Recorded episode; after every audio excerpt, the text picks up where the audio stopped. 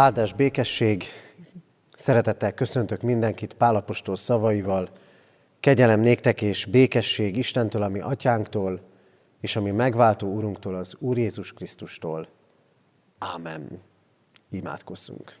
Urunk, köszönjük neked azt, hogy te mindenütt jelenlévő Isten vagy.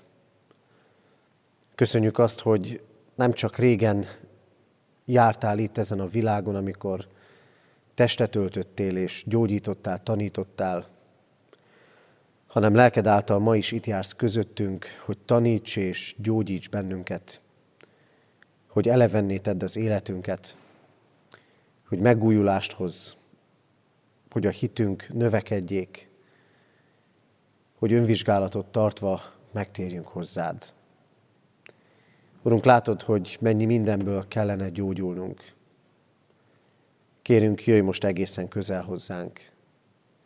Érints meg minket igédben, és kötelezz el minket a Te követésedre. Amen. Kedves testvérek, Isten igéjét olvasom Márk evangéliuma a tizedik fejezetéből, a 46. verstől az 52. versig tartó ige szakaszból. Ez alapján hirdetem az Isten üzenetét.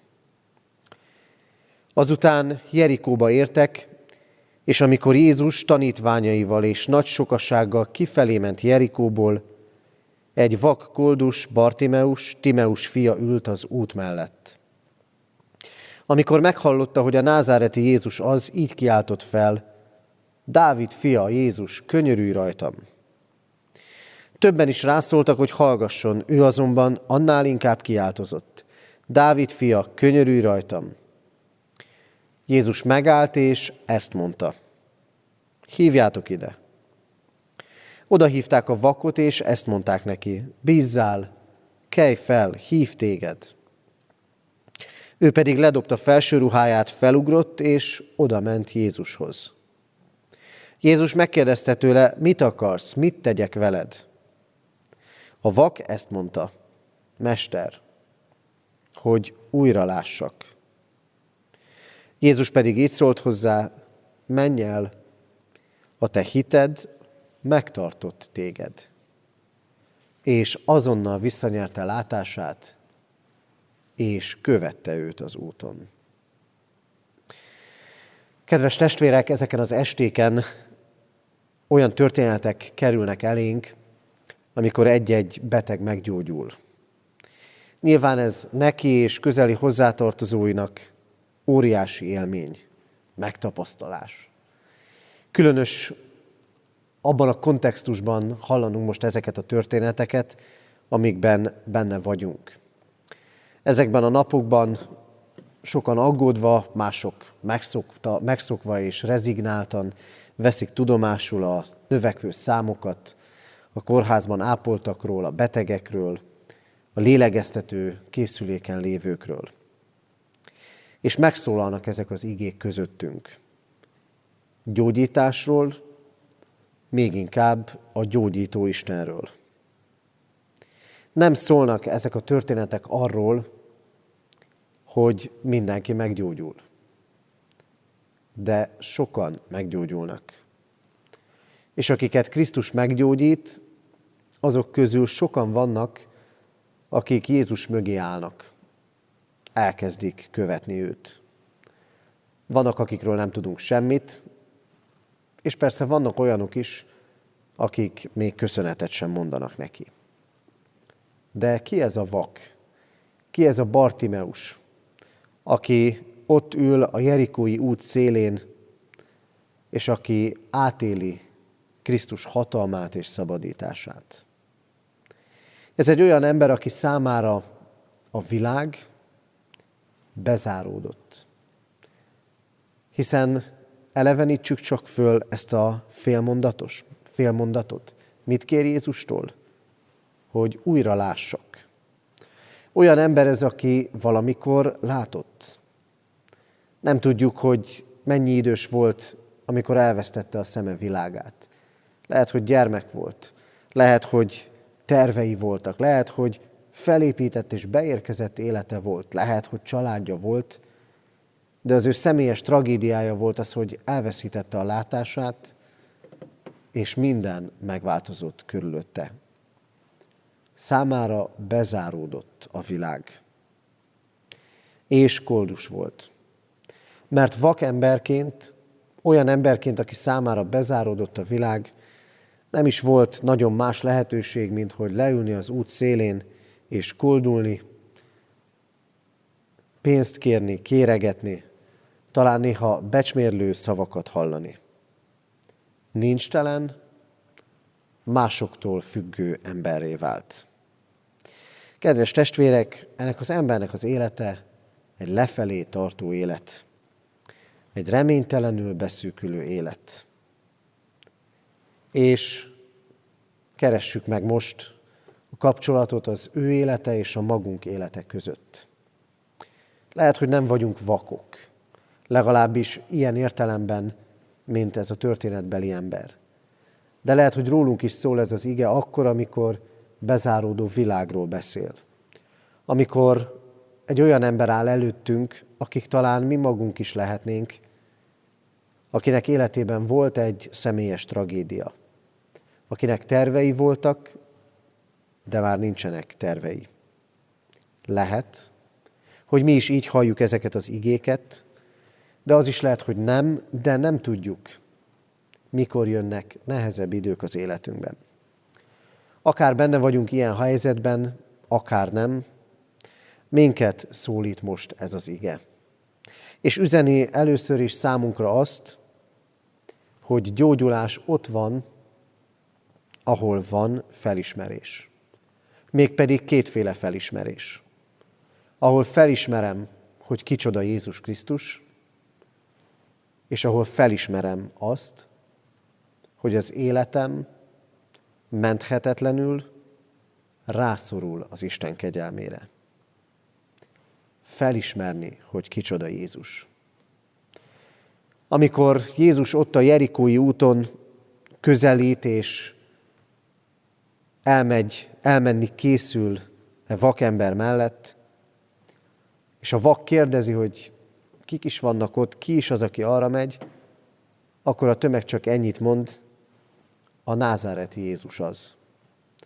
Ő azonban mégsem így szólítja meg őt, hanem úgy, Dávid fia. Dávid fia, könyörülj rajtam. Van bármi különbsége két megszólítás, megnevezés között, hogy názáreti Jézus vagy Dávid fia? Hát nem ugyanarról az emberről beszélünk. Az egyikben, a názáreti Jézusban az van benne, hogy tudjuk, honnan jön ez az ember, tudjuk, kicsoda ő, látjuk benne a nagy tanítót, de talán csak ennyit. Mennyien vannak ma így Jézus Krisztussal? Látják benne a nagy tanítót, meg látják a gyógyítót, de semmi, több, semmi többet. És ott van ez a vak ember, aki megszólal, Dávid fia, könyörülj rajtam.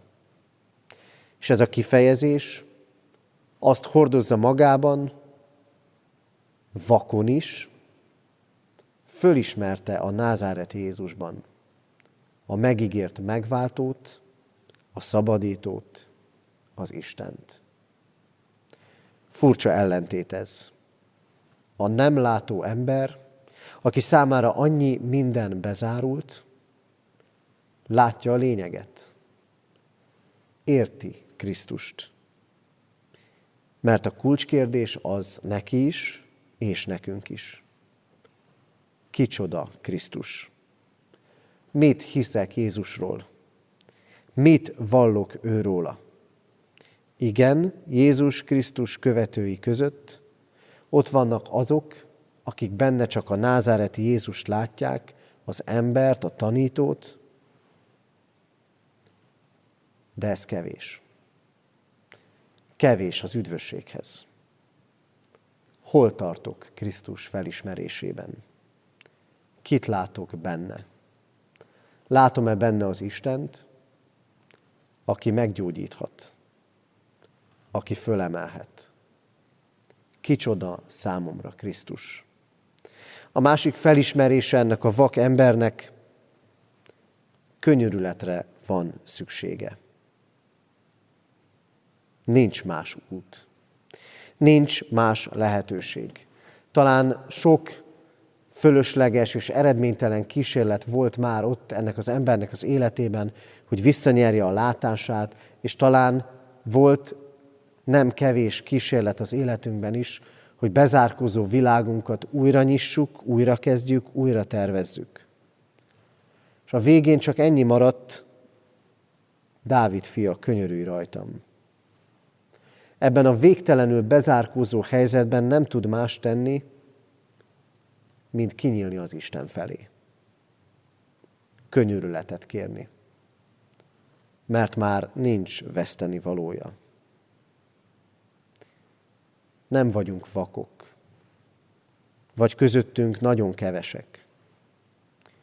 De ez nem jelenti azt, hogy nincs szükségünk könyörületre. Mert talán mi vagyunk azok, akik nem látunk. Nem látunk jövőt. Nem látunk célt. Nem látunk összefüggéseket. Nem tudjuk, mi merre megy. Nem látjuk magát az Istent sem. Lehet, hogy nem a fakságunkban, de az életünk más területén szükségünk van a könyörületre. Eljutottunk-e már idáig? Vagy csak odáig jutottunk, hogy mi akarunk és mi erőködünk? A vakság, ami ezt az embert sújtotta, véglegesnek tűnt. De az Isten kezében alkalom arra, hogy megmutassa könyörületét. Gyógyulás akkor lett a vak életében, és akkor lehet a magunk életében is, ha e két felismerésre eljutunk. Felismerjük azt, hogy kicsoda Krisztus, kicsoda Jézus, és felismerjük azt, hogy nem emberi erőkre, hanem az ő könyörületére szorul az életünk. De ez a felismerés még nem a végső lépés. El kell kezdeni kiáltani hozzá. És el kell kezdeni bátran és merészen kérni tőle.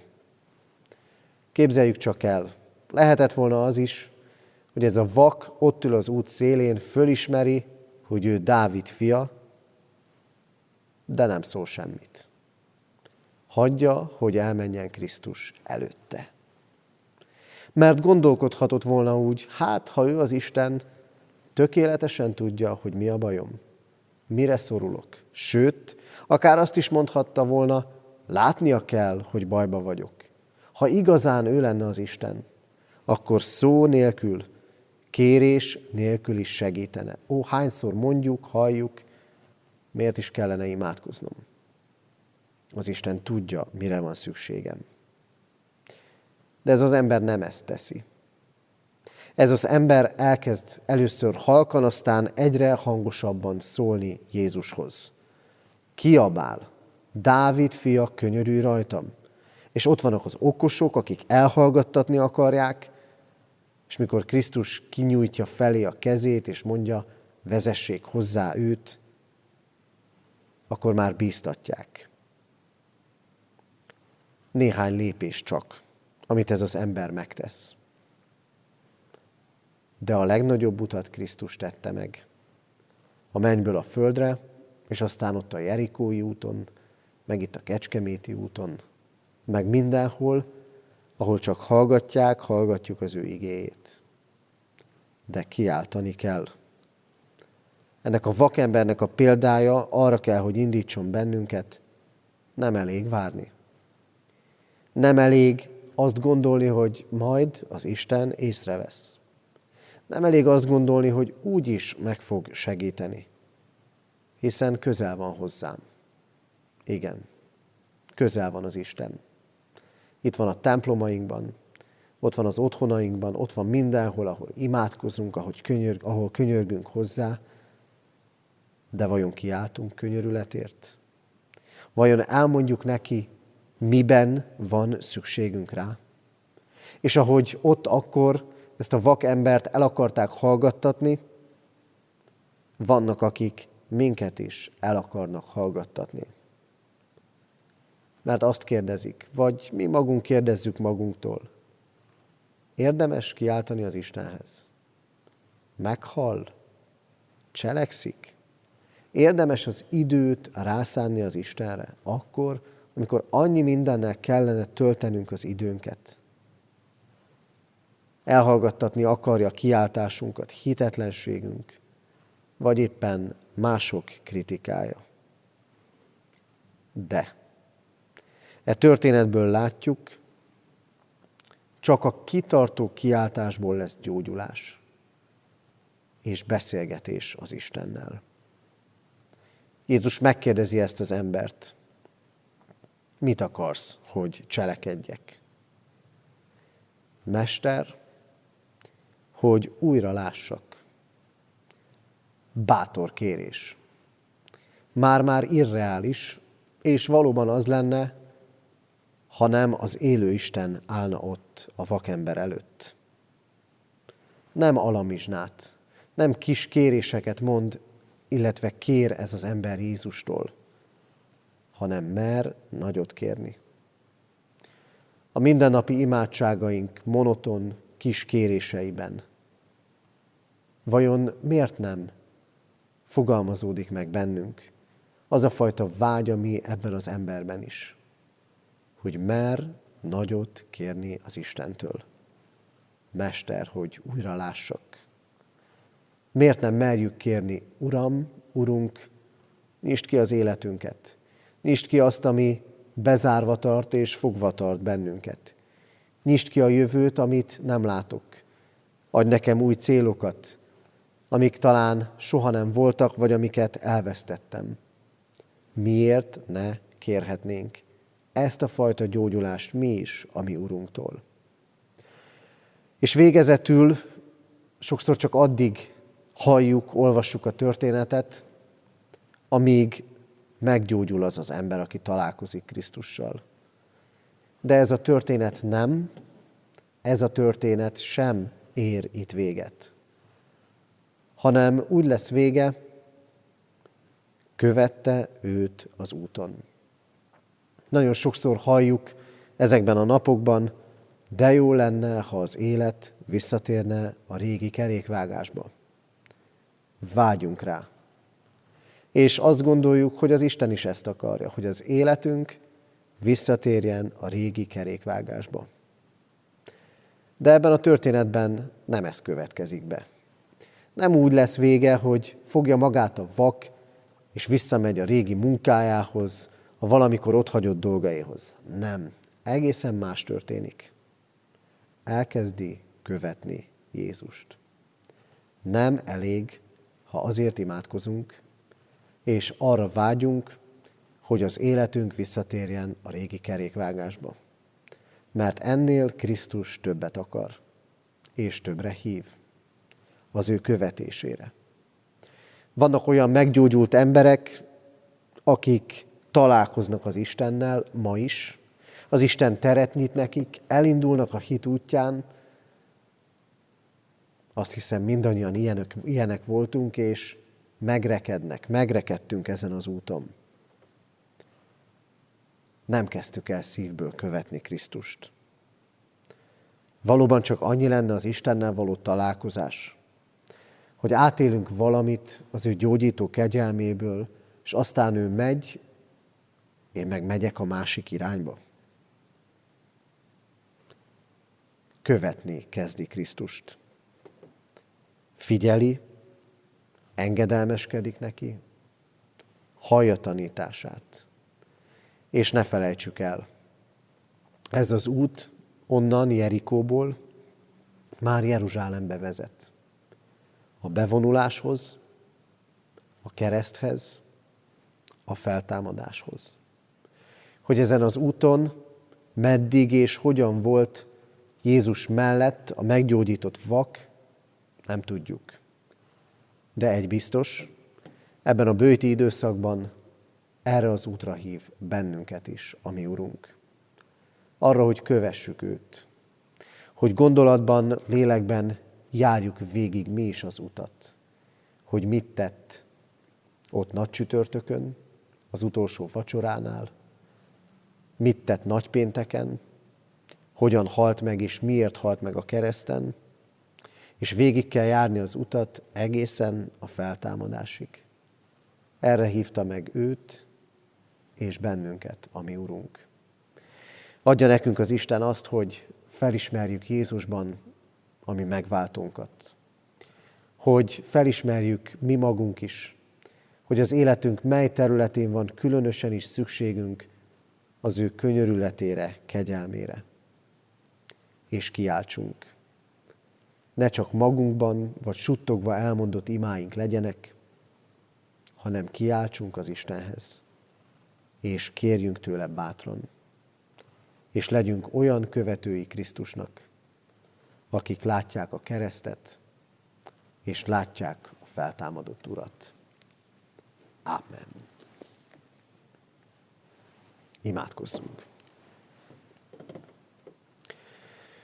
Urunk, bocsáss meg vakságainkat, amikor nem láttunk és nem látunk téged, amikor nem látjuk a másik embert, amikor túl nagyra nőttünk a magunk szemében. Bocsáss meg nekünk, Urunk, amikor azt gondoltuk, elég nekünk a magunk ereje. Mindenre elég. Urunk, látod, hogy hogyan záródott és záródik be mindannyiunk élete. Hogy az életünknek most éppen kinyíló, vagy éppen bezáruló szakaszában vagyunk. De köszönjük, hogy nincs olyan mélység, és soha nem jöhet olyan nehézség, amiben ne lehetne hozzád kiáltani. Áldásért, kegyelemért, könyörületért. Kérünk, Urunk, hadd ismerjük fel a magunk életében azt, hogy szükségünk van rád, és hadd ismerjünk fel téged, ami megváltó Urunkat. Vezes minket bátor imádságra, őszinte kiáltásra. Könyörülj rajtunk, hogy imáinkat semmi és senki ne hallgattassa el. És kérünk, könyörülj rajtunk, hogy tudjunk téged követni, látva magunk előtt nagy csütörtök, nagy péntek és majd húsvét üzenetét. Kérünk, könyörülj, me, könyörülj meg rajtunk így, ebben a bőti időszakban. Imádkozunk, Urunk, betegek gyógyulásáért, orvosokért, szociális területen szolgálókért.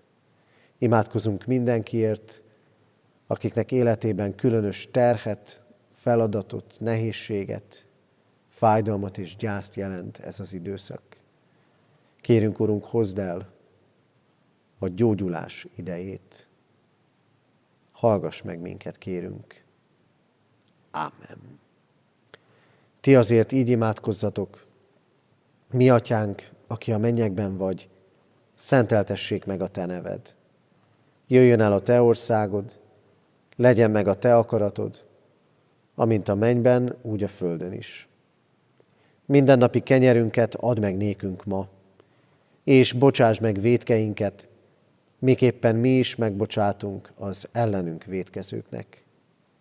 És ne vigy minket kísértésbe, de szabadíts meg a gonosztól, mert tiéd az ország, a hatalom és a dicsőség. Mindörökké. Amen. Mindezek után Istennek, a mi atyáknak szeretete, az Úr Jézus Krisztus kegyelme és a lélek közössége maradjon mindannyiótokkal. Amen.